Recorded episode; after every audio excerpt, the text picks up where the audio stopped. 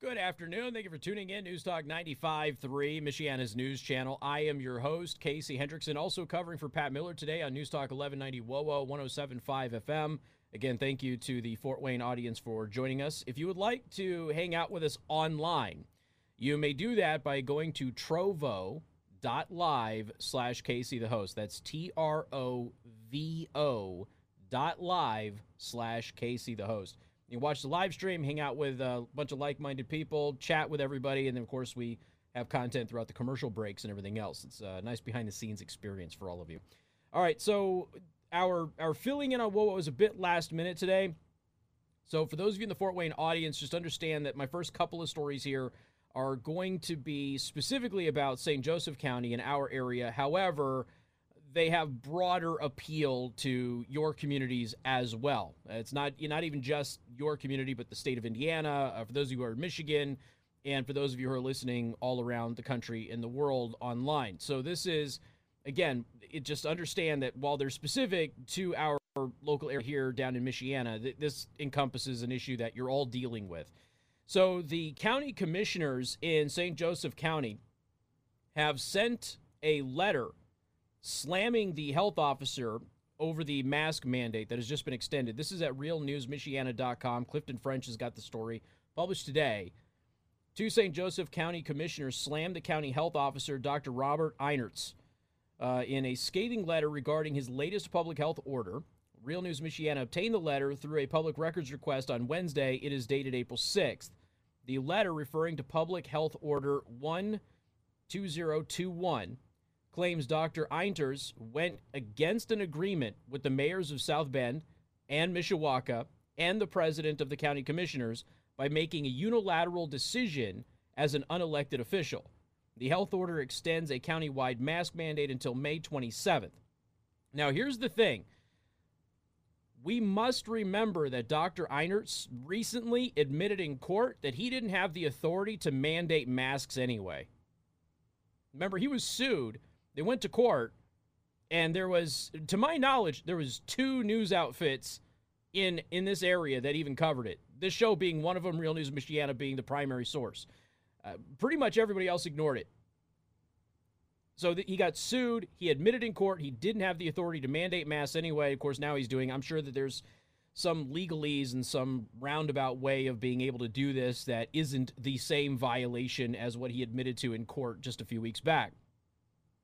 So anyway, here's the uh, the letter. I don't need to read the public health order. Uh, everybody already knows that this this happened. So again, mask mandate in St. Joseph County extended to May 27th. Uh, last week we told you that Elkhart was going to extend it. That became official uh, on Monday. So Elkhart has extended theirs as well. Those are the two big counties here for those of you in Fort Wayne. It is troubling and disconcerting that you unilaterally decided to act contrary to the agreement that was reached between you and the local officials. Well, this is par for the course for him. Dr. Einterz has behaved unilaterally um, and again, without any legal authority, which he's admitted to in court several times. It is also disappointing that you acted without formally consulting the working group of elected officials to explain why you chose to disregard the input that you asked for, received, and agreed with. Now, the letters are signed by Commissioners Derek Dieter and Deb Fleming, both Republican. Additionally, you failed to engage your board collectively in this decision. The county commissioners work hard to make sure that they appoint qualified members to the board. It is our understanding that you did not consult all your board members prior to making your decision. Well, why would he? Some of those members don't want him to extend the mandate, so why would he consult them? The board, as your governing body, would have been should have been consulted. The letter also continues It is time for the people to have control in this matter and not be dictated to by your unilateral actions. Uh, Real News Michiana reached out to Dr. Einterz. Uh, they said he was out of the office. They promised, they super pinky swear that he would get back to them. But we also, you know, we, we have to, again, you have to remember that when he went through with all of this before, he got sued and he admitted in court he didn't have the authority to do it. And so what is he doing now again? Not consulting with with his board, okay? Just bypassing all of them, not adhering to the agreements that he's had with a Republican mayor in Mishawaka, a Democratic mayor in in South Bend, and he's disregarding the commissioners as well. He's just doing everything that he wants to do. Now we talked about this earlier, and I uploaded the uh, the podcast for this because Dr. Einterz uh, just the other day he said that the science makes it cl- clearly supports extending the mask mandate, and I completely destroyed that. I've been destroying that for a very long time. The science does not support that. In fact, the science says the exact opposite. But unfortunately, we've got a lot of lazy people out there who just refuse to look at the data, refuse to look at the peer reviewed research, refuse to look back at the peer reviewed research going back to even 2009, which we have provided for you on the show. None of it supports Dr. Einterz' position. None of it. And then beyond that, we're at a point where if you're over the age of 30 years old, you can get the vaccine in this area now. Okay? Now, Michigan side's a little bit different. Indiana side, if you're over 30, you can get the vaccine now. Not saying you should, not saying you shouldn't. That's your decision. You should be able to make that. Oh, unless, of course, you're a student at a certain university. We'll talk about that here in just a minute. As I've told you before, I've been telling you for the better part of this past year, be prepared for them to require you to get it to be able to go back to your normal life. We already played audio just the other day of Dr. Leanna Wen, who is the, the health expert that they use at CNN, used to be the head of Planned Parenthood for like two months before they fired her. Um, she's out there saying that no state should reopen. And in fact, you shouldn't be allowed to have your freedoms back unless you get the vaccine. So states should, and I'm quoting her now, states should dangle your freedoms like a carrot for you to get the vaccine. And if you don't get the vaccine, you don't get your freedoms. That's that's her suggestion on It's Not News at CNN, the conspiracy news network. That was her suggestion. And she's not alone. We have been over many public health officials who have said very similar claims. Now you got Governor Holcomb running around like a conspiracy theorist himself. Uh, just the uh, was it yesterday, maybe the day before, he said, "I don't really care what the non-believer." There are no non-believers, Governor. There are simply people who believe in the science, and then there are people on your side. You're the one that's anti science here. You're the one that's wrong. You're the one whose health experts have been incorrect the entire time. You're the one way back in early August who declared victory on the virus because your mask mandate and you credited your little mask. It was the only time I ever saw Governor Holcomb excited about anything, and he ran around about all of it. And then what happened a couple weeks later? The third surge happened. Why? Because your little mask mandate didn't do diddly squat. But I get it. You don't have any other answers. You don't have any other suggestions. So we're just going to go ahead and keep doing busy work until herd immunity kicks in or the vaccines force herd immunity, whichever one comes first. And then you'll take credit for everything that happened, which is kind of the point of his little press conference uh, yesterday or the day before. I don't remember which day it was.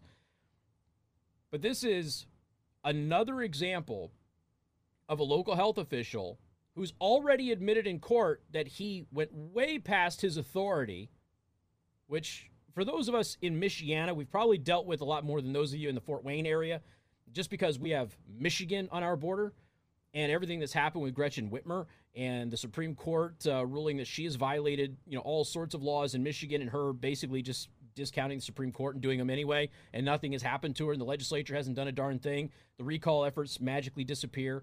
Her chief chief health officer all of a sudden goes away, just up and quits out of the blue one day and he was paid over $100,000 by the governor and he had to sign a non-disclosure agreement promising not to not to tell the public what had been happening and promising not to sue the state of Michigan and not to sue Gretchen Whitmer. I, I still maintain that she tried to diddle him because this has all of the markers of a sexual harassment settlement.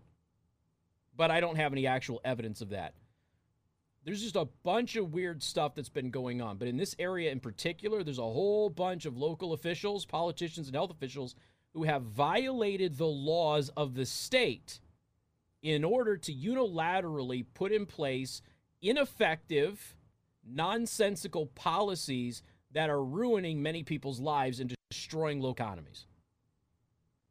And we've got a guy who just admitted a few weeks ago in court that he did it illegally and he's doing it again. Now, let's talk about Notre Dame. And again, I know that for those of you in the Fort Wayne audience, you're not necessarily concerned with Notre Dame. Some of you will be, but this is something that I've been telling you about for a long time. I know I'm not alone on this. You're going to have to deal with at all sorts of schools, not just at the collegiate level, but also in the public school level, your elementary school, your, your primary schools. You're going to have to deal with this because they're not letting students come back until they get a vaccine. We'll talk about that next on Newstalk 95.3, Michiana's news channel, and covering for Pat Miller on Newstalk 1190 WOWO. 1075 FM. And good afternoon. Thank you for tuning in. NewsTalk 95.3, Michiana's news channel. Also covering for Pat Miller on Newstalk 1190 WOWO 1075 FM.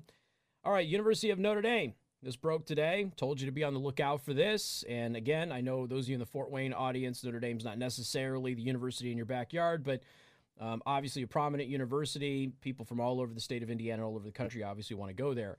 But what you're seeing happen at the University of Notre Dame will happen everywhere. I should say almost everywhere. When I say everywhere, I mean like everywhere geographically, not every single school. Uh, so the University of Notre Dame will require all students, undergraduate, graduate, and professional returning to campus for the fall 2021 semester to be fully vaccinated against COVID 19, according to the university's executive officers. Uh, so Reverend Jenkins and everybody else signed off on this. They wrote that in a letter that was sent today to the campus community. The university will accommodate documented medical or religious exemptions. So. oh man. Speaking of of medical ones, one of the things that we do know is you're not supposed to get uh, the vaccines if you're pregnant, particularly the Moderna one. And I'm getting emails from people who have employers that are trying to require their pregnant spouses to get the vaccines or lose their job, even though the official recommendation is to not get it at this point in time until you have the baby. Uh, the safety of the university and local communities is always our highest priority, says Father Jenkins, who attended the the uh, the COVID outbreak event in Washington D.C. with the Amy Coney Barrett uh, thing. Requiring students to be vaccinated for COVID 19 is a new and important addition to our health policies, one that we believe will enhance public health at Notre Dame and in our community, while also contributing to our ability to return to a more vibrant campus environment. Keep in mind, this is the school that sent me a mask out of thin air that they didn't seal at all. They just sent me a dirty mask in the mail on their own because somebody thought they were a wise guy. Supposed to be a medical school. Go figure. The announcement comes in advance of the university opening a clinic on Thursday, April 8th, with the Pfizer uh, two dose vaccine, making it especially easy for current students to meet the vaccine requirement. The vaccine clinic will use the Compton Family Ice Arena and will administer first doses uh, from April 8th through the 15th. It'll be open from 10 a.m. to 7 p.m. Second doses will be April 29th to May 6th. In their letter, by the way, this story is at 953mnc.com. In their letter, the executive officers encourage students to be vaccinated at the on campus clinic in the days and weeks ahead. They indicated that officials with the Indiana Department of Health have assured the university that there will be ample supply to fully inoculate the student body and any faculty and staff who have not yet been vaccinated. What was the university? A couple of weeks ago, university required all of the students to get the vaccine, but not faculty. Was it Rutgers? It might it might have been Rutgers. Don't quote me on that though. The university's leaders also encouraged anyone on campus who has been vaccinated to register their status through an online tool. That's right. You've got a vaccine passport at Notre Dame. You got to register your status over there. Isn't that nice? Isn't that nice? What's funny is watching all of these people who don't know anything, who think that they're smart, talk about vaccine passports as if they're not a, a serious problem they are a serious problem. And if you think that they're a serious problem, it is because one, well, you just don't have a lot of intellect. Two, the more likely scenario is that you're just ignorant of what the social credit system is and how this is being used and promoted, by the way, in big tech circles as the foundation for a Western social credit system, like what China has. Now you have to understand something. That's not a conspiracy. That's what they're actually saying. We've been talking about it for quite some time now. So you've got these tech executives all over the Western world who are telling you that, yeah, we could use this to establish a social credit system. And if you don't know anything about China's social credit system, you need to read up on it real fast. And we might do a show about it this uh, this week, maybe next week. We'll see. I haven't done one on the social credit system in China in a while. And it's important because that's exactly what this thing is all set up to do. It's a westernized version of it. Uh, let's see, what else do we have here? Universities leaders also encourage anyone on campus who have been vaccinated to register the status of the online tool, and they require enrolled students to be immunized for hepatitis B, meningitis, measles, mumps, etc. So basically, their position is, well, we require all these other vaccines, so it really doesn't matter. We can require this one too. Okie dokie. We got more coming up. Newstalk 95.3, Michiana's news channel, and covering for Pat Miller on Newstalk 1190 WOWO 107.5 FM. And good afternoon. Thank you for tuning in. Newstalk 95.3, Michiana's news channel. I am your host, Casey Hendrickson, also covering for Pat Miller today on Newstalk 1190 WOWO 107.5 FM. I have not yet, but at 4 o'clock, I have tactical training royalty joining us on this program. Some of you will know his name, some of you will not. John Farnam from Defense Training International is going to be joining us to talk about a whole slew of topics related to the Second Amendment. And there's, uh, for those of you who are really active in the shooting community, you know how big this is. For the rest of you, you are about to hear from the person who trains the people who train the people who train you. It's um, it's going to be quite educational. I'm looking forward to it. John's a good dude. All right, that's at four o'clock, though. Former Governor Pence has created a conservative political advocacy group. The nonprofit advocacy group will have several Trump administration officials and conservative movement leaders as advisors. Now, there is there's still something that is unsaid about the relationship between Pence and Trump a lot of people felt that it was very split and divided at the end of of the Trump administration. Um, even with the seemingly that Pence had the nuclear football on January 6th. Here's the thing, though. Neither man has said that. In fact, Trump has specifically said that he's not even considering a run. Now, this is wordplay, but he's not even considering a run without Pence. So they've they've kind of when they're poked and prodded about it, Trump mostly has basically said, "I don't have any issues with with Pence at all. I don't I don't know where that's coming from." And there's obviously a lot of people who are upset with Trump and well, not Trump, but uh, Pence because they thought that Pence could have done some things that Pence felt he didn't have the constitutional authority to do. Uh, there was one thing that he could have done regarding Wisconsin, which I feel he was incorrect in not at least listening to the Wisconsin legislature. Uh, for those of you who do not know, the Wisconsin Supreme Court basically ruled that you know about 200,000 ballots may be invalid in Wisconsin because of voter ID laws there. And the legislature in Wisconsin wrote a letter to Pence and said, "Hey, can you not, can you not um, basically seat the electors from Wisconsin until we can investigate this?" And Pence ignored them. Um, now, again, Pence, I've explained this before. He felt like he didn't have the constitutional authority to do some of the things that people wanted him to do. Uh, I tend to agree with him on the vast majority of those issues, but on the Wisconsin issue, he did have the authority and he chose not to do it. So we've been over that before. I'm just reminding everybody a little bit of a, a, you know backstory because Wisconsin is still a bit of a mess. And and for those of you who haven't been following Wisconsin, the latest developments is that you know we've got election officials now who are are complaining that they were ex- essentially pushed out of the election process, and we now know that Democrat activists had keys to the absentee ballot counting rooms two days before the election even happened, and that election officials were essentially shut out of those rooms. So activists for the Democratic Party had access to those rooms, to those ballots in violation of, of state law. So there's a whole bunch of things that are still happening in, in several other states. No, it's not going to overturn the election. Okay. And every time I mention this, people want to go, well, I mean, they're going to have to overturn it then. No, they won't. They're going to do the same thing that they always do. And what the Nevada election officials have basically said publicly after being confronted with people who used illegal addresses to vote and that sort of thing in Nevada. And is that, well, we don't have a law that allows us to revoke those votes. So there's really nothing we can do.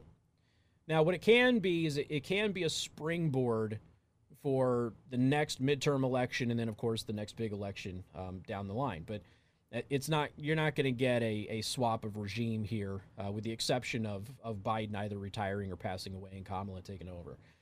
So former vice president mike pence said wednesday that he has started a new political advocacy group.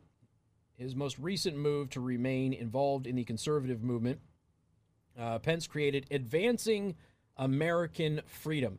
It doesn't have the ring to the group that I'm going to be starting, so which is uh, the GSB pack, but you know it, it's it, you know, okay, Advancing American Freedom. All right, it's got yeah, all right, it, it it's just it doesn't have it doesn't have the right ring to it, right? It just does for the people on my live stream, you know what I'm talking about. So he said he aims to defend conservative values and oppose Biden's political agenda. Advancing American Freedom plans to build on the success of the last four years by promoting traditional conservative values and promoting the successful policies of the Trump administration. That's what Pence said in a statement. Conservatives will not stand idly by as the radical left and the new administration attempt to threaten America's standing as the greatest nation in the world with their destructive policies. So we'll uh, we'll see how it's going. Now, nonprofit group uh, has several Trump administration officials. It will have Kellyanne Conway, Larry Kudlow, Russ Vought, Seema Verma, uh, Andrew Wheeler, Robert Light, Light, Lighthizer. Excuse me, I always get him messed up with another guy. I apologize. Uh, David Bernhardt and others. So, I mean, he's bringing an A list of people into the group. Uh, he also joined the Heritage Foundation here recently, and so I've, I've, told you to keep an eye on Pence and his role at the Heritage Foundation because the head of the Heritage Foundation recently just uh, stepped down. So it'll be interesting to see what, what was on there. So our former governor is still in the mix, still involved, and some people have started to say he's setting himself up for potential presidential run. We'll see. I I remain convinced that right now his window may very well have been closed just with the way that things happened and I've told you for a while who I think you should be paying attention to. All right, coming up next, very interesting name might actually be running for governor of California, and I have questions. I know it's California, you don't care about California, but this one I have some questions, and I want to have a little fun before we get John Farnam on. So we'll talk about that coming up. Newstalk 95.3, Michiana's news channel, and covering for Pat Miller on Newstalk 1190 WOWO 107.5 FM. And good afternoon. Thank you for tuning in. Newstalk 95.3, Michiana's news channel. Once again, I am your host, Casey Hendrickson, also covering for Pat Miller on Newstalk 1190 WOWO 107.5 FM. Friendly reminder if you'd like to watch the live stream of this radio show, the video presentation of it, you can go to Trovo, T R O V O dot live, because it's live streaming, uh, trovo.live slash Casey the host, and you can go ahead and hang out with us. for those who are on the live stream right now, that is not a picture of Gretchen Whitmer. That is a picture of Caitlyn Jenner. Now, Caitlyn Jenner is considered, I just wanted to alleviate any confusion. Caitlyn Jenner is considering running for governor of California. Now, okay, here's the thing Jenner is a Republican. And I desperately want to be hired as a campaign consultant for the Democrat opponent. Because I'm not convinced it's Gavin. I, am not convinced that Gavin Newsom is going to be around. Now, the reason that I desperately want to be the political strategist or, uh, you know, some kind of advisor to the campaign for Jenner's opponent, the reason I want to is I want to be the guy that designs and runs the ads where we say that Bruce Jenner underwent a transition to escape being tried for killing somebody in an automobile accident. I want to be that guy because that's what happened. And nobody wants to talk about it because you're not supposed to talk about everything. Bruce Jenner killed somebody and started to get in trouble and magically flipped genders just like that, and nobody said a word about the car accident again. And I'm sorry, that's wrong. Now, of course, this brings up a whole host of questions, too. If you used to be somebody and then you change into another person, can you still be held accountable for the crimes that you committed while you were a different person? I would assume so, but I suppose that question has to be answered at some point, right? In our legal society. But I I desperately, desperately want to be the person who writes those campaign ads. I really, really do. Jenner, a Republican, is being advised by former Trump campaign consultant and fundraiser Carolyn Wren, according to Axios Democratic California Governor Gavin Newsom is facing a recall campaign as a result of his handling of COVID-19 pandemic and a bunch of other stuff. Let's just be honest. Here's the thing, California, I tried telling you who that guy was. You didn't listen to me. Nobody ever listens to me. Nobody ever listens to me, and you always regret it. NPR basically apologized to me yesterday for being right. I mean, it's just Jenner has occasionally commented on Republican politics since coming out as a transgender in 2016 a Ted Cruz supporter during the 2016 presidential primaries. Uh, he, she, it told a group of University of Pennsylvania students that she's gotten more flack for being a conservative Republican than I have for being trans. Well, that's because you're in the People's Republic of California, of course. Um, being a Republican is what gets you ostracized over there. Jenner also joked about serving as Kanye West's vice president during the rapper's ill fated 2020 presidential run. Which um, here's the thing though, and Daily Caller is writing this. Can we just stop for just a second here? Okay. Kanye has a psychological disorder. And when he goes into these these manic episodes, he has no control over his behavior. And that's where these outlandish things kind of happen with him. And anybody who has been around anybody who has this illness understands how this plays out.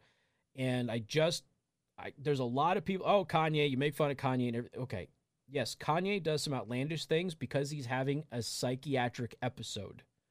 It is not because Kanye is a piece of garbage. It is not because of anything else. He is literally having a mental episode that cannot be controlled with medication.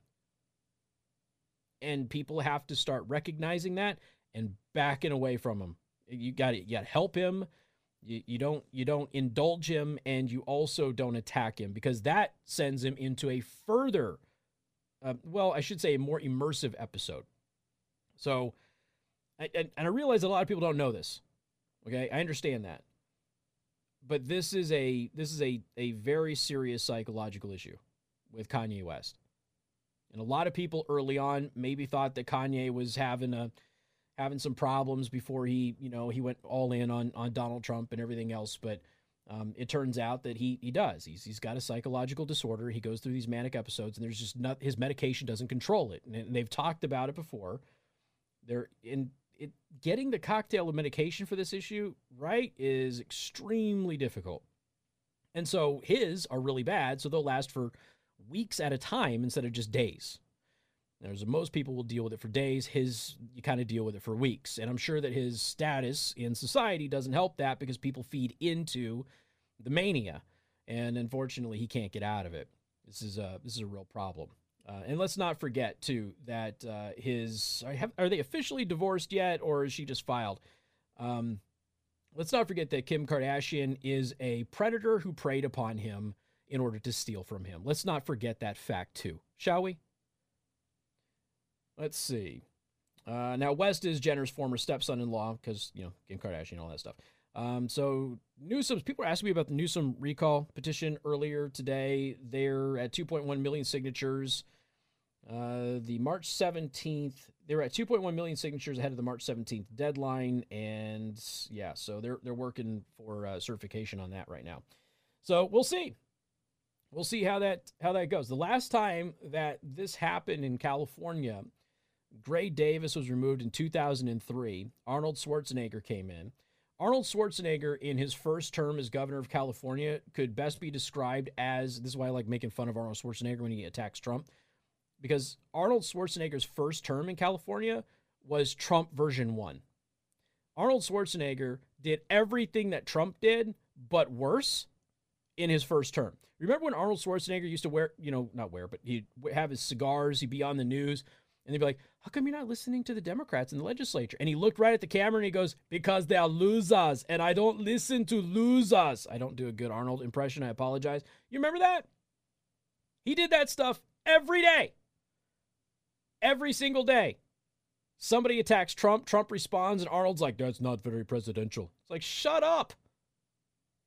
It's like him trying to be an environmentalist right now, driving around with all of his Humvees and stuff. Keep your mouth shut, man. Uh, kids uh, don't do steroids. So this is this is interesting stuff to to watch happen here. But I I'm hoping it does happen just because honestly, this is going to make my life so much easier when it comes to show prep. and I desperately want to see because politics gets evil.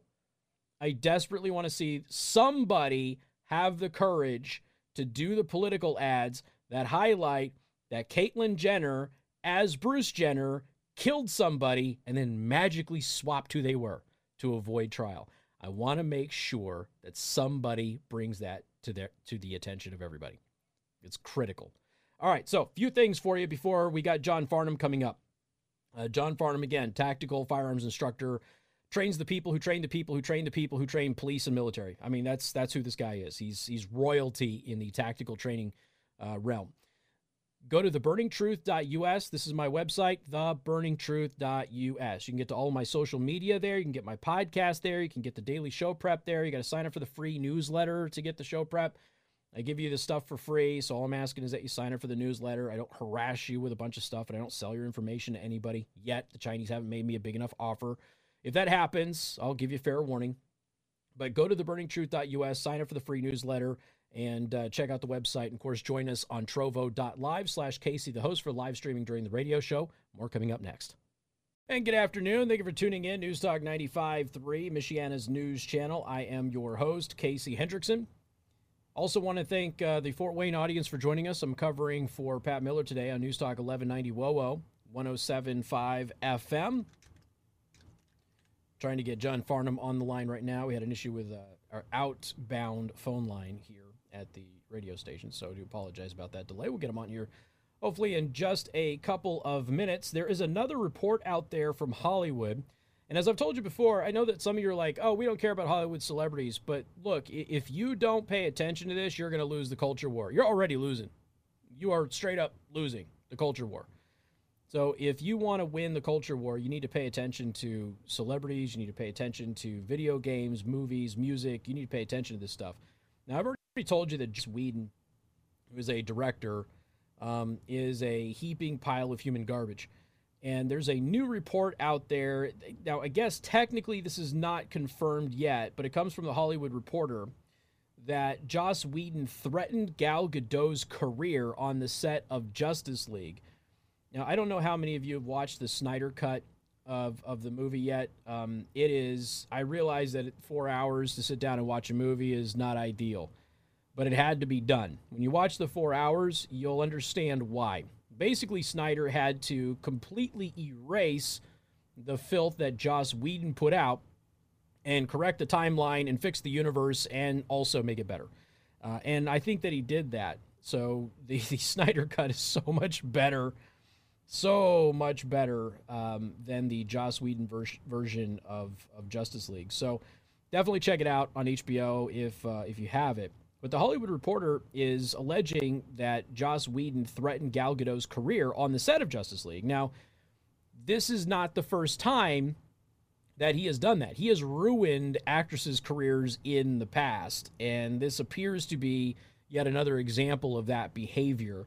Even though Gal Gadot clearly has more clout in Hollywood than he does, but apparently he still tried to to threaten the career. So so we'll we'll see how this all develops and, and everything else. But you have to pay attention. You have to pay attention to this stuff. And I understand, I do, I understand that a lot of people don't think that celebrities are all that important and, and everything else, but this is the culture war. You know, uh, we we play music from conservatives or right leaning artists that and we play that music on the live stream sometimes that you know a lot of you it's music that you typically wouldn't like but one of the reasons that we do it is you need to understand that there are those out there tom MacDonald's and others that are fighting the good fight in music. And even if you don't like the genre of music even if you don't like the way that he looks the message is good. And they're trying to build a foundation for your kids and your grandkids who will listen to this music to have somebody that is is you know singing about and rapping about and performing about positive things. You know, we had Zuby on the show a while ago. Zuby is a rapper from England, and he's the one that identified as a woman to break the women's deadlift record and then went right back to identifying as a man again. And he did it to prove a point. Um, he is one of the nicest people that you're ever going to meet. He's down to earth. He's he's involved in politics and everything else now. The guy doesn't even cuss. He doesn't even say a single bad word in his music. It's clean music. Um, it's radio friendly. It's family friendly. That's the type of stuff that, you know, there are people out there who are saying, we need to stop talking about doing drugs and being promiscuous and, and doing these, you know, gang banging and all this. We need to stop doing that. So there are those who are fighting the good fight.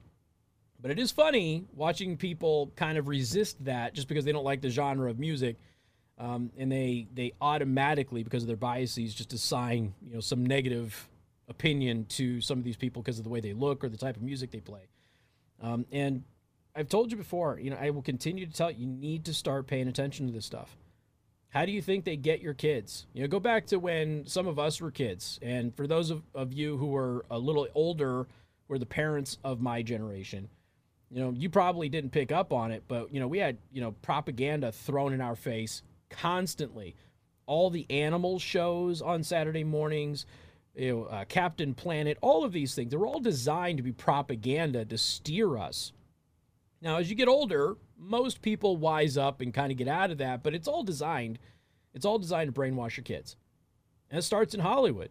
Then you get music doing it as well. Then you get comic books that are doing it. Some of this, there's a the latest Captain America attacks Jordan Peterson for crying out loud. Don't get me started on the change to Captain America to this weird character, but all of that stuff is designed to brainwash your kids, change their viewpoints, change the culture. And while a lot of you were like, ah, that stuff's not important, they continued to make progress in that culture war. And guess what? You woke up a couple years ago and you realized, crap, we lost. We lost the culture war. So, how are we going to get it back? And to be honest with you, and I mean this respectfully, because I'm, I'm doing this from a, a position of somebody who is no longer young but no but not yet old. At one point in time i was the youngest talk radio host in the country. I wrote articles about it i was in the trades about it it was on drudge about it. It's it was a whole thing. At one point in time that was me.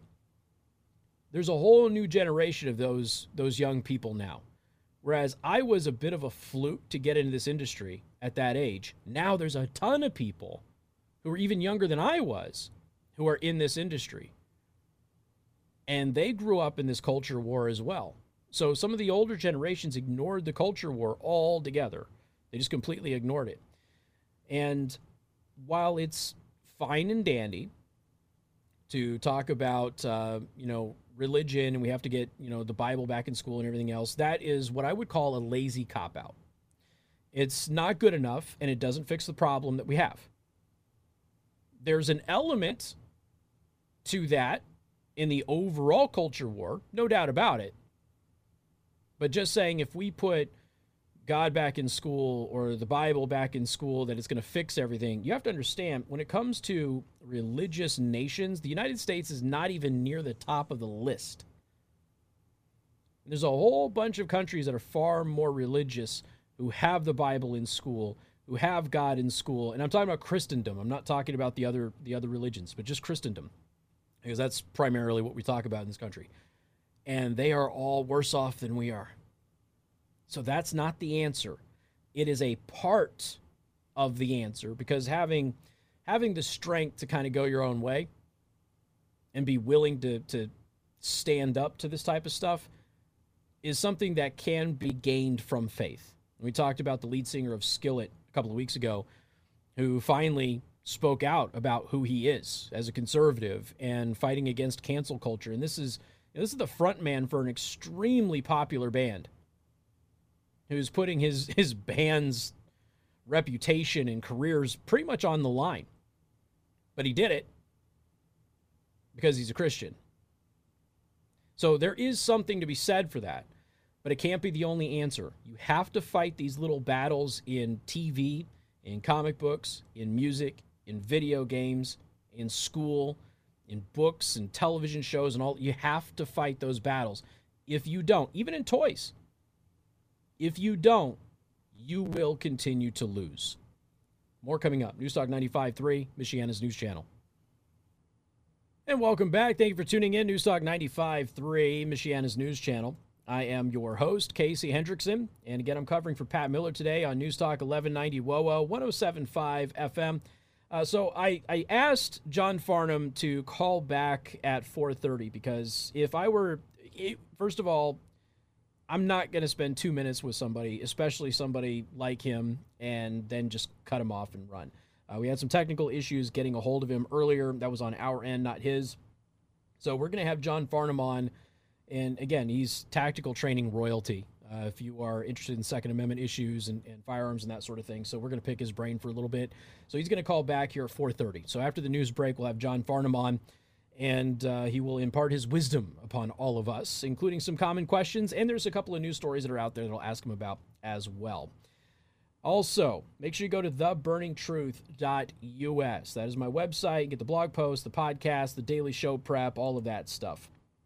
Uh, I, you know, a lot of people are starting to notice this, and at the risk of bringing up my old stomping grounds, the mayor of North Las Vegas has announced that he is dumping the Democratic Party. He's becoming a Republican. He said the Democratic Party is broken. Now, this is the North Las Vegas mayor. North Las Vegas and Las Vegas are two different cities, uh, but they touch each other. So it's very interesting to, to watch this. I won't go into great detail about it because I know it's not local and you don't really care all that much. But, um, but yeah, more and more people are switching parties. And there was a report that came out here just the other day, and it was talking about the shift in uh, minority and working class voters to the Republican Party, particularly under Trump. And he made i think his largest inroad in that was in first time latino voters. He picked up like the largest chunk of first time latino voters in in uh, republican history. So you know these are these are things you you have to pay attention to you know there's a lot of trends that are that are happening and if the republican party gets their act together and they start doing things the way that frankly, a lot of people have been telling them they should be doing things for a long period of time. They're going to be very effective in winning elections. Part of that is taking the advantages that the Trump administration gave you. I've talked about this before. He reformed the federal court system. Democrats got their butts whipped all over the country in the November election. They got creamed. You can look at, you know, the runoff races and things like that in the Senate. Okay, a couple of races didn't go Republicans' ways in the Senate. A lot of races did that weren't supposed to. In the House, Democrats are expected to increase their seats, and Republicans almost erased their lead altogether. And you've got the situation, obviously, in the White House. But you look everywhere else. Republicans dominated the House races, Republicans dominated state legislatures, Republicans dominated gubernatorial races. Republicans kicked the tar out of Democrats all over the country. And the Democrats know this. They absolutely know this. This is why you've got uh, Democratic Party leadership out there, even though Pelosi won't say it. But you've got Democratic Party leadership within the DNC saying we've got to do something to repair our, the damaged brand that we have. They know that they have a damaged brand. They, they know that they've been catering to radicals in their base for too long. They know that. The real question is do they have the, the power to stop that now? Or will they have to succumb to the AOC types? Uh, a report also came out about AOC and said that she, well, it's a study, I should say, she is the least effective member of Congress. Now, I just want you to think about this for just a second. Alexandria Ocasio Cortez has now been rated the least effective member of Congress. Yet, she has this celebrity status bestowed upon her by the media, right? But if you look at the polling, and we've talked about this for the past several years, I'm not alone in this. I mean, everybody has. There's polling on who you like in Washington, D.C., and who you don't like in Washington, D.C., and it's not just in your district, right? So these are like global surveys. Republicans obviously don't like her very much. Independents don't like her very much. Democrats don't like her as much as independents don't like her. Isn't that interesting? And yet, everywhere you go, there's AOC. Like she's somehow the representative of the modern Democratic Party, even though the Democratic Party pretty much rejects her outright. Pretty interesting stuff. We'll have John Farnam coming up. Again, he's a tactical training master. We're going to talk about uh, some various things with him, pick his brain for a little bit. All of that's coming up next, right here on 95.3 MNC and News Talk 1190 WOWO 1075 FM. Good afternoon. Thank you for tuning in. News Talk 95.3, Michiana's news channel. I am your host, Casey Hendrickson. And we have to apologize about the delay. We were hoping to have John Farnam on a little bit earlier in the program, but we had some technical difficulties with our phone, and I just was not going to get John on and only spend two minutes with him. John Farnam is joining us right now. John, how you doing this afternoon, man? Just fine, bud. Well, first of all, thank you for joining us. I appreciate you making the time. Let's hope that this conversation doesn't have the same problems as my converse, my last conversation with, with Tommy Teach when I had him on the show, because apparently – teaching people how to survive a mass shooting is really controversial for YouTube, and they didn't like the video being up there. Can you believe that? Well, that's not surprising. Uh, I, am not sure YouTube wants anyone to survive, but uh, uh, yeah. but yeah, that's that's not surprising. For people who don't know who you are, John, can you just run through real quickly who you are, your company, your resume, just so people have an understanding of who it is I'm talking to right now? Yeah, I'm I'm uh, John Farnam. I'm a deputy sheriff here in Park County, Colorado and uh, but I spent most of my adult life traveling around the world, uh, teaching uh, uh, the art and science of defensive uh, shooting, and I've authored a number of books, and I produce a regular uh, newsletter because I feel a lecture coming on. I can't help myself, you know, so I publish stuff. Mm-hmm. And uh, and we do this particularly this year. We do a lot of classes. Well, and here's the thing, wife Vicki has you guys have really kind of uh, pioneer may not be the right word, but I think that you know a lot of people would apply this to you. You guys have really pioneered how to train women how to properly use firearms in a defensive capacity. Kind of talk about that process. My wife uh, Vicki is uh, she's more famous than I am. She uh, she has written a book on uh, training women and particularly making uh, or helping male instructors to be effective with female students. Uh, I think you've probably heard me say this before, but I don't think the future of the Second Amendment uh, it lies with aging males. Uh, I think we have got to inspire our female colleagues to, uh, uh, you, you, know, be operators with us and uh, get interested in shooting and in teaching uh, uh, survival skills. Now, do you have any recommendations on how to get women interested in this? Because obviously, particularly in, in urban areas, you know, women grow up with, oh, guns are bad. I don't want them in the house, that sort of thing. Yeah. They're dangerous. And when a lot of women shoot, oftentimes they don't have that proper instruction and they get scared off, which is, you know, guys yeah, laugh they, about uh, putting a real big shotgun in a woman's arms and that sort of thing. But that's, you know, that, that's counter counterintuitive and it's not really effective. Uh, a lot of people listen to the liberal Kool-Aid. I mean, you can't help it. It's it's all over. But uh, uh, the best uh, thing to do is encourage women to come to class. And uh, uh, what when when I have when a woman calls me and and wants to attend a class, usually the first thing they ask is, "Will I be the only woman there?" Uh, sometimes they're a little nervous about being the only one with a bunch of men. But in most cases, that's not true anymore. In most cases, our classes are uh, pretty well a mixture of both genders, and uh, uh, and it goes uh, it goes very well. We do run all women's classes, uh, and uh, we do that because there are some women who who are not comfortable in a mixed class and, and would rather be there with uh, with just women, and so we're happy to accommodate that also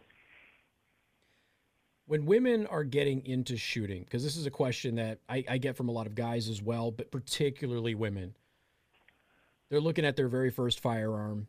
They don't know where to go, what to get. Um, oftentimes, they're relying on you know the opinions of the man in their life. And you know, what is your recommendation for a new female shooter when it comes to buying a firearm, their first firearm?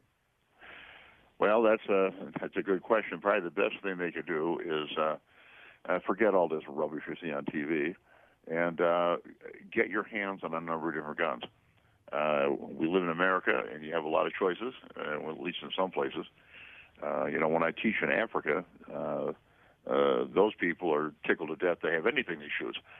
Uh, in America, we still have choice, and there's uh, uh, lots of different guns, all with strengths and all with weaknesses. And uh, uh, when a woman goes to a gun retailer, the what should the first thing you try to do is just get her hands on a lot of different guns. Uh, most any choice she makes is probably acceptable, and uh, and then uh, and then she needs to get with a competent instructor and, and start her instruction.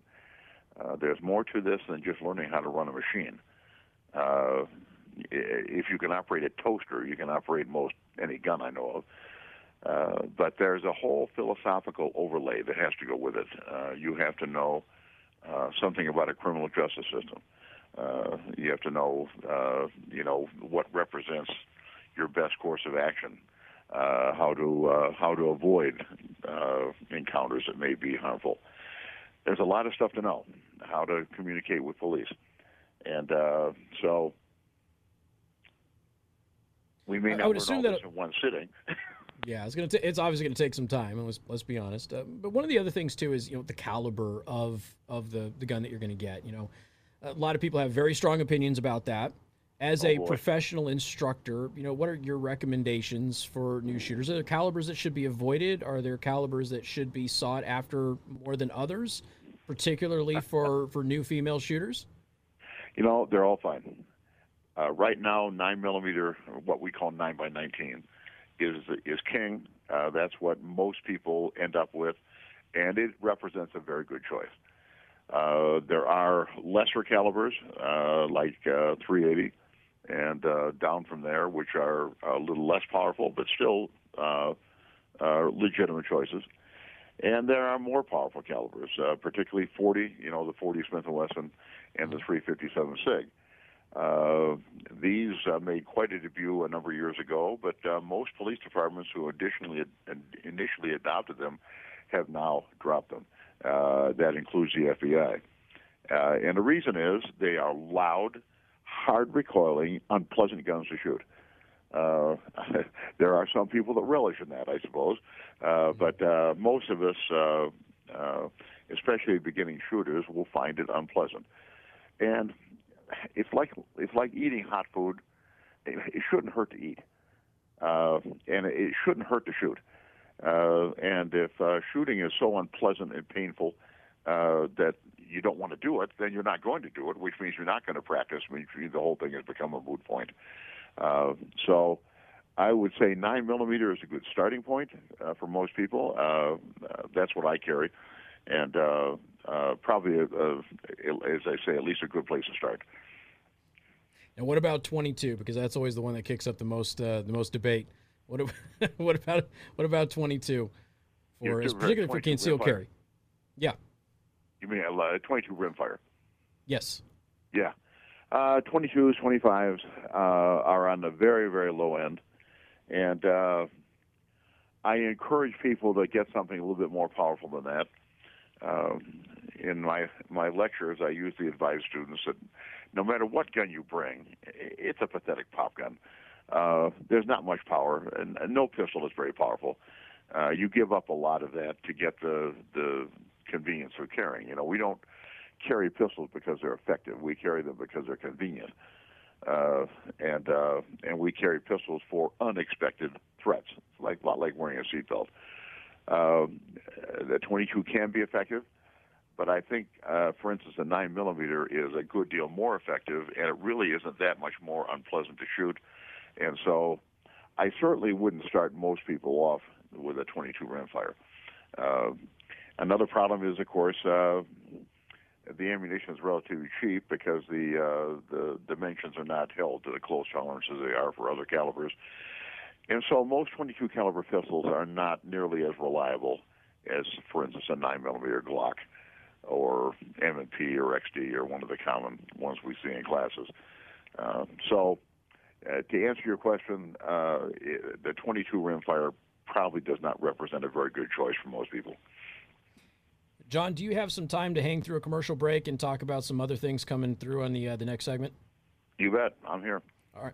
All right, we're going to come back with John Farnam, and we'll have that coming up on Newstalk 95.3, Michiana's news channel, and covering for Pat Miller on Newstalk 1190 WOWO 107.5 FM. And good afternoon. Thank you for tuning in. Newstalk 95.3, Michiana's news channel. Casey Hendrickson here. John Farnam is joining us. Again, tactical firearms instructor. And I know that a lot of you are not necessarily in this world, but this is this is a very well established, highly esteemed firearms instructor. He and his wife, uh, Defense Training International, is their company. I'll link to all of this in the Daily Show prep. So, John, thank you. What is what are some of the biggest mistakes that you see people making when they come in to take their very first class with you guys? And maybe they've gotten from another instructor, or maybe they just had an idea from Hollywood or what have you.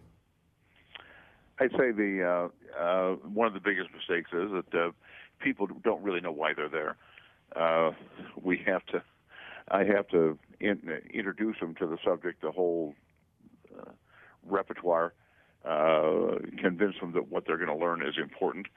Uh, a lot of students want to, you know, uh, they sit down in the classroom and I start the lecture and uh, he'll say, well, when do we jump out of flaming helicopters and uh, when do we gun down the charging Mongolians and uh, all this uh, stuff? And look, there's stuff a lot more important than that that we need to talk about and before you even get to the range.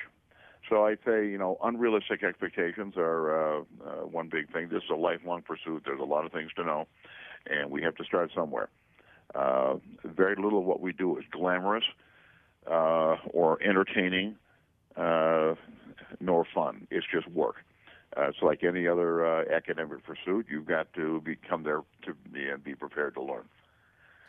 We only have uh, like uh, go ahead. I'm sorry. I didn't know you didn't know you were still going. I was gonna say we only have like three minutes, and I, I wanted to maybe touch on some of the some of the gun control legislation you're hearing about. Biden's allegedly right. going to issue an executive order for background checks on ghost guns, which can't be enforced tomorrow. I mean, what what are your thoughts on the direction of the country and how that's happening? Uh, it it's very disturbing. Uh, you know, and Americans are pretty good people, and uh, uh, we got along just fine without all this stuff. The the stuff they're the, the types of regulations they're proposing, uh, of course, are uh, mostly unenforceable, and uh, and they're going to be largely ignored. And I think that's exactly what they want. They want them to be un. They don't want them to be enforced. They don't want to be obeyed. Uh, they're going to pose this stuff. Uh, crime will not get uh, any, any better; it'll get worse. Uh, and again, that's exactly what they want.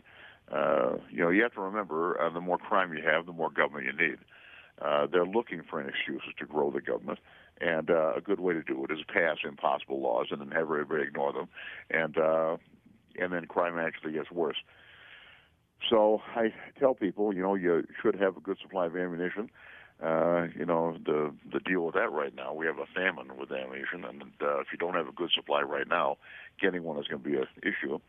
And you ha- you need to be armed. You need to be armed and trained uh, with pistols, uh, rifles, shotguns, all these you know weapons that uh, uh, can be effective depending on where you live and, and what you do. And uh, you know we try our best to, to be law abiding, but uh, uh, I, I hear instructors now and then say, "Well, you have to know the law." Well, actually, that's nonsense. The law is unknowable. The law is so confusingly written that nobody can figure out what it means uh, in law enforcement, we can't figure out how they want it enforced. Uh, and I am convinced that's exactly what they want. They uh, they want people to kinda, be confused and scared. Yeah, and that kind of goes in with defunding police departments and stuff too. We got less than a minute. John Farnam, it's been an honor talking to you. How can people reach out to you, learn more about you, maybe sign up for some of your classes? Uh, just uh, have them go to our webpage. Uh, it's defense-training.com. Defense-training.com. You, you'll see everything there. You can call me if you want. John Farnam, we appreciate it. Defense Training International. It's been an honor. We'll talk to you another time, man. Thank you so much. You All right, bet. folks. We got more coming up. Newstalk 95.3, Michiana's news channel. I will put this up as a podcast. We'll do the full interview with John. So you can download it, listen to it a little bit later on as well. You can get the podcast at theburningtruth.us. Just go to the podcast section.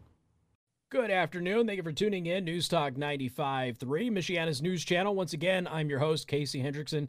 Also covering for Pat Miller today on News Talk 1190 WOWO, 107.5 FM. And if you want the John Farnam interview, we'll put that up as a podcast along with the other podcast. That should be up tonight, maybe tomorrow. at theburningtruth.us or wherever you get your podcasts. I'm on Spotify, I'm on Google, iTunes, everywhere. You can literally find me everywhere. So make sure you um, when you when you get my podcast and you subscribe to it, would you do me a favor wherever you're getting it, would you just write an honest review of it? And by honest, I mean if you don't like it, keep your mouth shut. And if you do like it, well, just go ahead and, and pretend like you like it even more than you really do. So just that would be great. Helps me out quite a bit. All right, so let's talk about the executive order that kind of came through. A bunch of people on the live stream have been asking me about this today. Um, Biden is going to be issuing an executive order requiring background checks for so called ghost guns.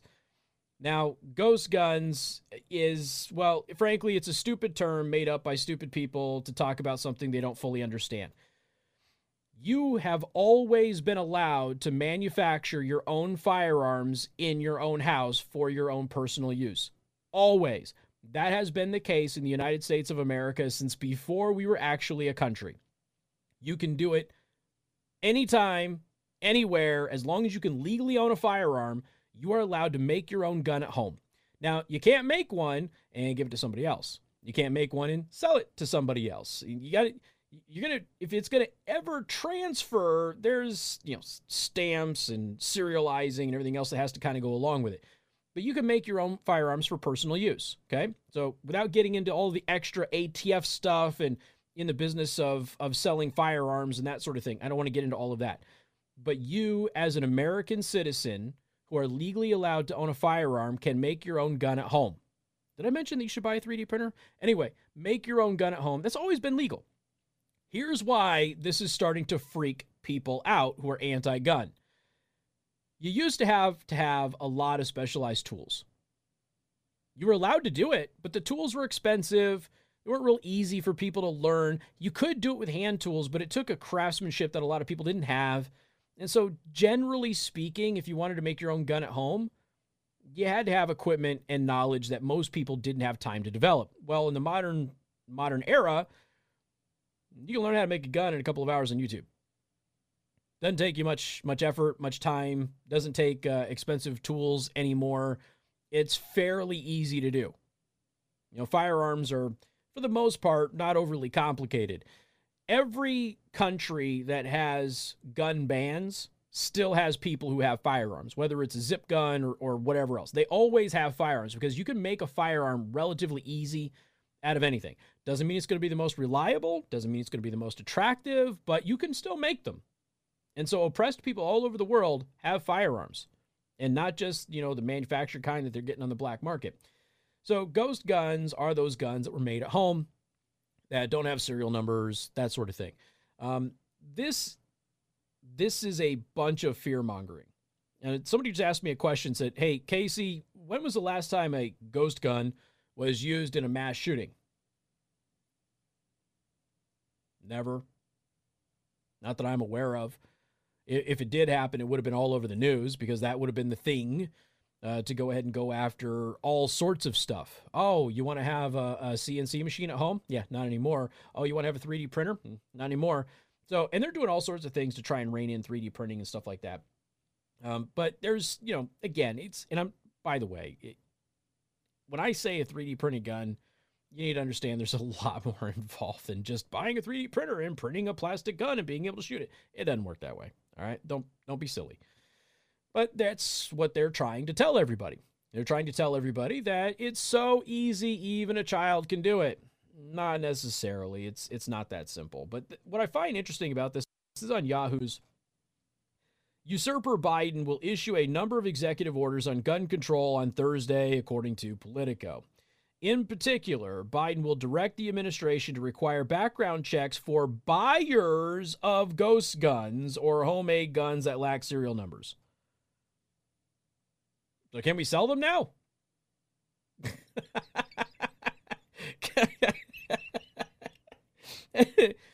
this this is one of those executive orders that doesn't actually do anything and make something that's already illegal illegal. You, you see what I'm saying? Doesn't make doesn't make any sense. But for anti-gun individual doesn't firearm know anything about firearm laws. So they're going to yeah, you shouldn't be able You shouldn't be able to take a gun at home to sell it to somebody without a background check. Yeah, that's already illegal. Okay, if I firearm, I have the tooling, I have the capability. Most of you know I'm in manufacturing. If I wanted to, I can make firearms in my garage right now. If I wanted to. I don't, but if I wanted to, I could make them in my garage. I am not allowed to give them to anybody else. I'm not allowed to sell them to anybody else. They can't now all of a sudden be able to buy it just because the law requires a background check. Which, for the record, this isn't going to stand up in court. It's it's not going to. It's already illegal for me to give that gun to anybody, whether they can legally own the firearm or not. I don't have the right the right credentials to manufacture and sell or distribute firearms.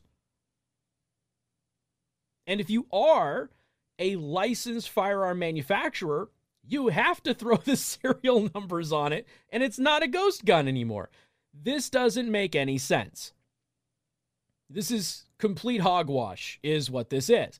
But here's here's how this looks. Will this actually change anything? No, because this law doesn't apply to anything currently in the marketplace at all. Period. End of story. But what it does do it's oh, I issued an executive order requiring background checks of these ghost guns, those darned evil guns that 10 year olds are making at home on their 3D printers that are given to their kids at school. None of that is happening. None of that can happen. But they get to say that. And your average anti gun idiot who doesn't know what they're talking about buys into it. They believe it and they go, oh, thank God. Oh, thank God. 11 uh, year old Billy can't get a, a ghost gun from 10 year old Jimmy uh, without doing a background check. Thank God. Oh my God. Thank God. It's already illegal. If you make a gun at home, you can't give it to somebody else. You can't sell it to somebody else. Therefore, having a background check for somebody to buy a ghost gun is irrelevant because it's illegal to buy a ghost gun. Get it? Doesn't make any sense. but you watch you watch the news media, you watch dumb, stupid politicians and celebrities and, and all sorts of people in your neighborhood and your relatives and your friends and some of you in the audience. You watch the reactions of people when this happens tomorrow. Oh, thank God! Finally, somebody is doing something about it. He's he's he's not doing anything. Nothing. I mean, there's other executive orders out out there too. They'll all they'll all be dragged into court. Every one of them, and they'll lose. It is unclear what other actions Biden is set to announce. The usurper may instate uh, regulations on so called assault weapons, which they still haven't defined, or implement restrictions on gun purchases for people convicted of domestic violence, which we already have. If you, all right, generally speaking, anti gunners tend to be women and effeminate men, generally speaking. Not always, but generally speaking. So, for you ladies, since you can get away with it, here's my advice to you um, commit domestic abuse of your husband, get convicted of it, and then go try and buy a gun and tell me if this is needed. Good luck with that. More coming up. I'm kidding, of course. We all know that women wouldn't be convicted of domestic violence. We already know that. Courts courts don't even acknowledge it as a real crime. Got more coming up. 95.3 MNC and also filling in for Pat Miller on News Talk 1190. WOWO, 1075 FM. And one of the reasons that I'm always reminding you that politicians do things that don't do anything, but give them something to campaign on. And that's a prime example of what the executive order on requiring a background check to buy a ghost gun would be because it's already illegal to buy a ghost gun. So why would you need a background check to buy something that's against the law to buy?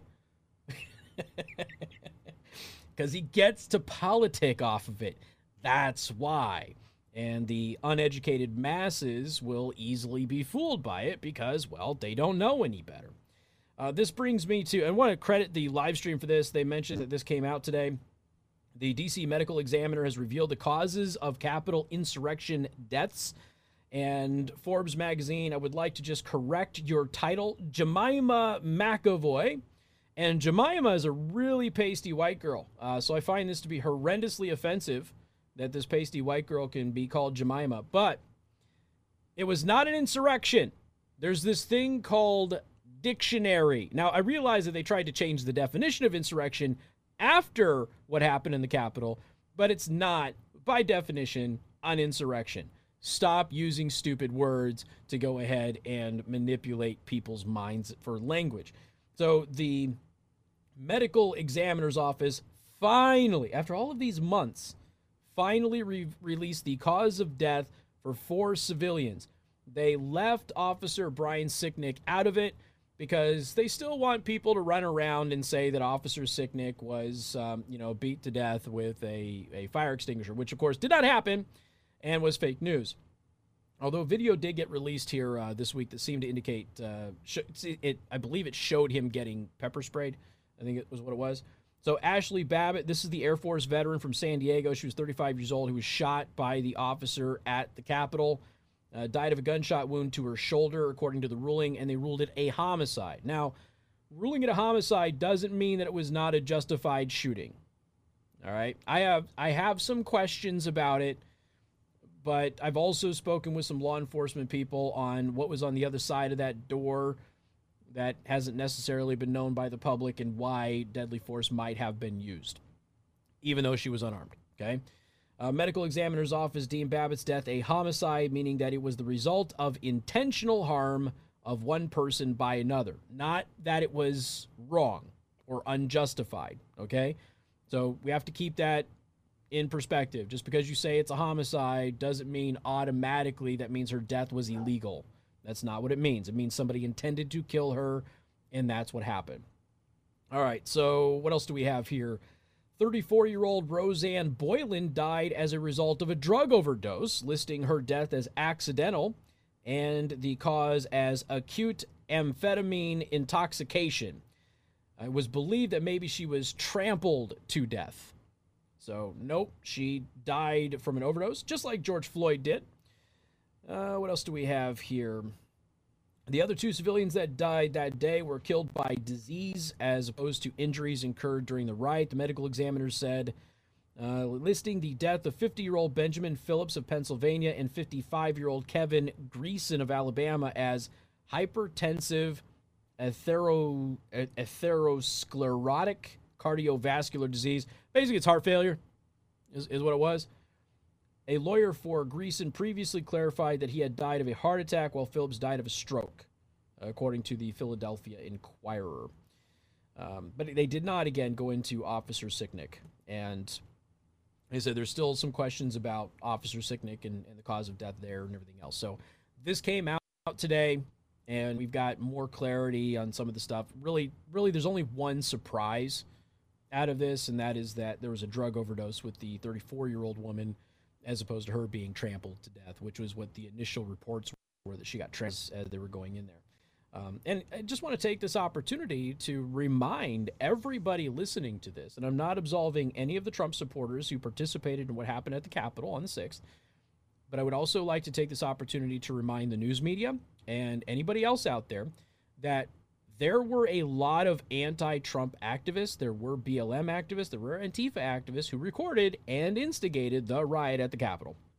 Does not absolve everybody who went along with it, who were Trump supporters. But if the media were doing their job, they would also highlight that anti Trump forces, these bird doggers, were also there trying to foment violence and trying to foment anarchy, and they were successful in doing so. All right, ladies and gentlemen, my website again, theburningtruth.us. You can get to all my social media there. You can watch the live stream at trovo.live slash Casey the host.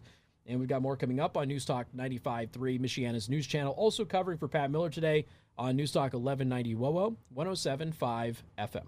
Good afternoon. Thank you for tuning in. News Talk 95.3, Michiana's news channel. I am your host, Casey Hendrickson. Again, covering for Pat Miller today on News Talk 1190 WOWO, 107.5 FM. Feel like we've gone a little heavy today. We've had a good time. I feel like we've gone a little heavy, so I want to do something a little bit lighter. You know, as we start wrapping up the show, heading into Bill O'Reilly. So just a lighter side of things. A 41 year old California man died after choking during a taco eating contest. Now, he did this at a Fresno Grizzlies game.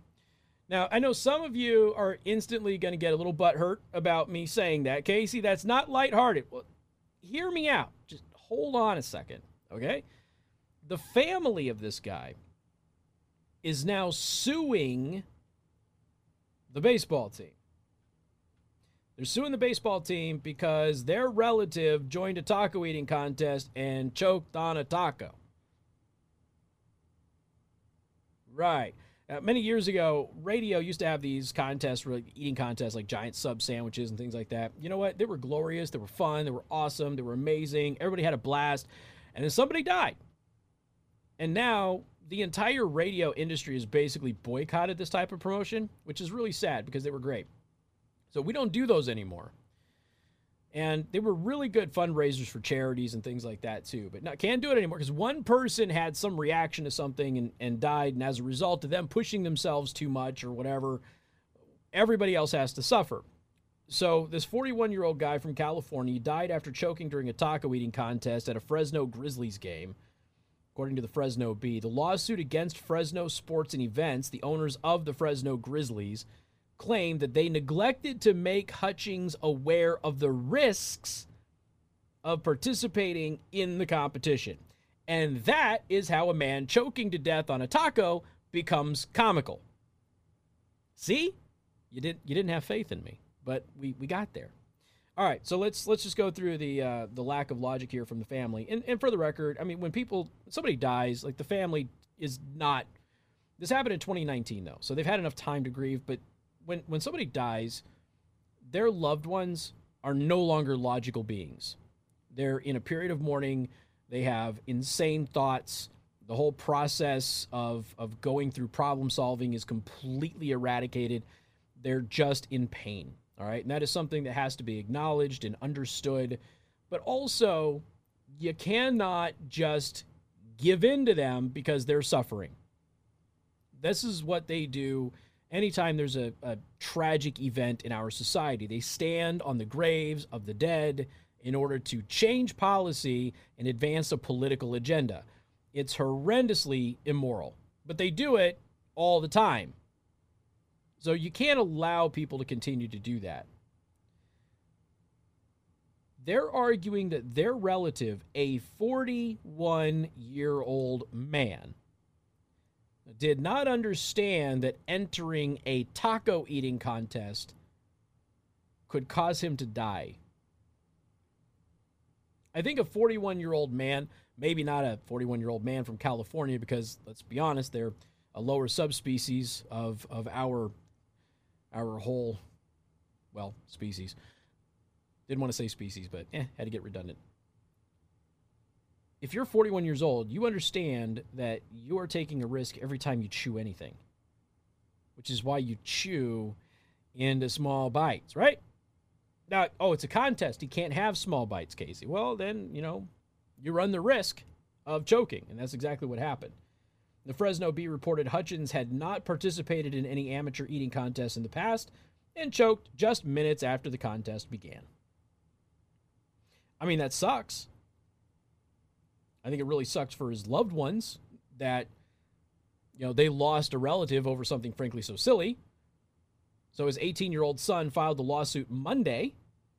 Even though this happened in 2019, they just filed the lawsuit, and they're being represented uh, by attorneys Martin to Telesnik, and they're arguing on behalf of the family that the eating contest organizers did not make participants aware of the training and care professional eating contest participants must go through in preparation. Yeah, but the typical training that professional eaters go through doesn't have anything to do with being able to chew and swallow.